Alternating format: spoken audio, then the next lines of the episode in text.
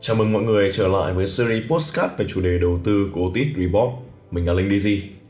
Có lẽ trước giờ thì chúng ta đã nói quá nhiều về vấn đề đầu tư tài chính, chứng khoán, bất động sản. Nhưng hôm nay là một ngày rất là đặc biệt, ngày lễ tình nhân 14 tháng 2. Và nhân dịp này, Otis xin được gửi đến quý vị và các bạn một chủ đề cực kỳ là thú vị. Đó là chủ đề về tình yêu, đầu tư cho tình yêu. Ai cũng biết, tình trường cũng như là thương trường, muốn thành công và có hạnh phúc người trong cuộc cần phải biết đầu tư đúng cách.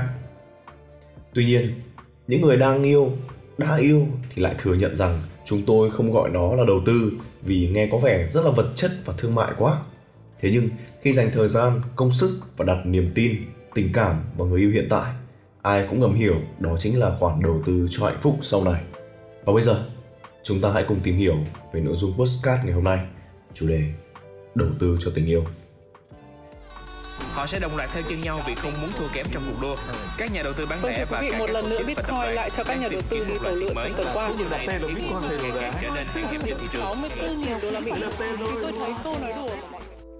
tôi cũng không phải là kiểu người ủy mị tới mức tin vào chuyện mà một máy nha chanh và hai quả tim vàng đâu ạ vì đói quá thì tim thận gì nó cũng bán hết mà thôi thực tế là tốt nhưng đừng có quá thiển cận đừng chọn người yêu như là lựa một món đồ hay một món hàng hóa gì đó phải xem nó như là một phương vụ đầu tư đơn giản là vì con người sẽ tăng giảm giá trị theo thời gian họ không có một cái giá niêm yết cụ thể nào cả vậy phải đầu tư như nào đây ạ ở đây thì mình sẽ mô phỏng theo 10 lời khuyên của nhà đầu tư huyền thoại Warren Buffett nhé. Lời khuyên đầu tiên, đó cũng là một trong những lời khuyên huyền thoại nhất của huyền thoại Warren Buffett.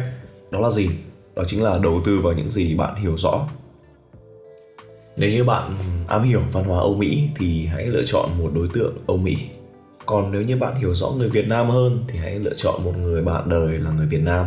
Tất nhiên thì chỉ nên chọn người mà bạn hiểu rõ nhất mình thì không mình sẽ không đả kích cái tình yêu xét đánh như kiểu vừa gặp đã yêu bởi vì đôi khi những người mà ta vừa mới gặp nhưng mà ta đã có thể hiểu rất là rõ rồi và con người thì càng nhiều trải nghiệm càng nhiều những uh, va đập xã hội thì sẽ càng dễ nhận biết ai là người phù hợp với mình một cách cực kỳ là nhanh chóng.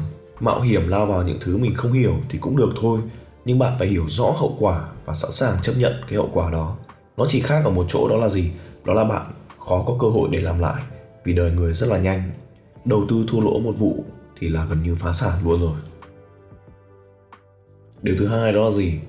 Đó chính là không bao giờ thỏa hiệp về chất lượng. Có một câu nói mà là một cái ảo tưởng muôn đời của các bạn nữ thích bad boy đó là gì? Đó là mình có thể thay đổi được anh ấy. Nhưng mà các bạn hãy nhớ là những cái thương vụ tồi tệ nhất thường chính là những thương vụ có vẻ hấp dẫn nhất. Báo chí lăng xê liên tục các kiểu. Những gã bad boy cũng như vậy. Thường thì họ rất là đẹp trai, hấp dẫn, dễ tạo sự thu hút. Nhưng xét về khía cạnh đầu tư thì 100% chắc chắn thua lỗ. Đôi khi một lỗi nhỏ về chất lượng lại là biểu hiện của một lỗ hổng chết người mà bạn chưa thể nhìn thấy. Ví dụ, một thanh niên không thể bỏ thuốc thì có thể đó là biểu hiện của ý chí hèn kém, chứ không phải là biểu hiện của áp lực công việc. Nếu như bạn cảm thấy không đủ sức buộc đối tác phải cải thiện chất lượng trước khi quyết định đầu tư, tốt hơn hết là rút lui. Điều thứ ba, khi đã đầu tư hay là một nhà holder. Hãy tâm niệm rằng sẽ giữ những cổ phiếu đó suốt đời. Điều này đặc biệt đúng với hôn nhân. Hãy lựa chọn một người mà bạn có thể gắn bó cả đời.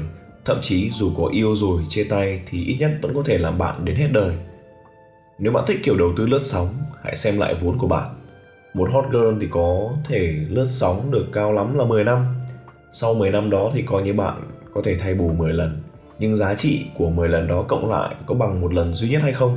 Bạn hãy tự cân nhắc. Xin nhớ rằng sau mỗi thương vụ đầu tư và bán tháo cổ phiếu, lòng tin của công ty nhận được đầu tư sẽ không còn nữa. Nếu nhận, đó cũng sẽ là một kiểu hợp đồng lợi dụng lẫn nhau trong thời gian ngắn hạn mà thôi. Vậy nên, bạn biết mình nên làm gì rồi đấy đúng không ạ? Hãy nắm giữ lâu dài và xác định nó sẽ đi đến cùng, đến cuối cuộc đời của bạn. Điều thứ tư đó chính là đầu tư phân tán có thể rất là nguy hiểm. Thả thính đại trà là một kiểu thường thấy của tất cả các bạn nam lẫn nữ. Thả thính ở đây là một ẩn dụ cho việc cố tình thu hút người hoặc là vật khác đến với mình nhằm đạt một mục đích nào đó. Vì thế, cái nghĩa bóng của thả thính có nghĩa là cố tình lôi cuốn, hấp dẫn ai đó làm cho họ thích mình và nảy sinh tình cảm. Bạn có thể dùng chiêu trò để thu hút các đối tượng tiềm năng, nhưng không thể tung tiền đầu tư cho tất cả được. Có một điều này các bạn cực kỳ cần phải lưu tâm đó là gì? Đó là số lượng mối quan hệ sẽ tỷ lệ nghịch với độ sâu của tình cảm.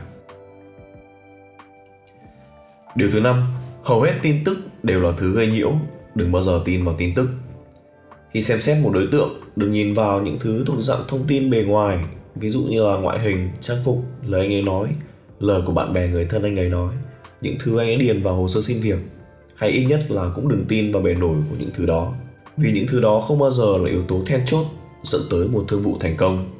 Hãy nhìn vào những hành động thực tế, cách hành xử, hành vi, thái độ của người đó đối với từng việc và cách phản ứng của người đó ra sao. Hãy chạm vào những góc khuất của người đó, những mặt xấu những mặt ít bộc lộ với mọi người hãy trở thành một insider đầu tư từ bên trong. Đầu tư không phải là khoa học tên lửa, nó rất là đơn giản.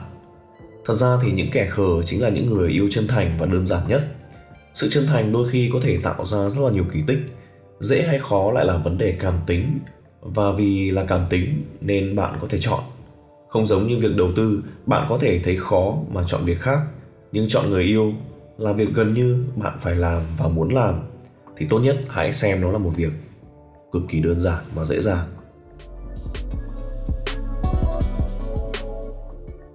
Hiểu rõ sự khác biệt giữa giá thành và giá trị. Đây là điều quan trọng nhất. Nó tạo ra sự khác biệt giữa mua hàng và đầu tư.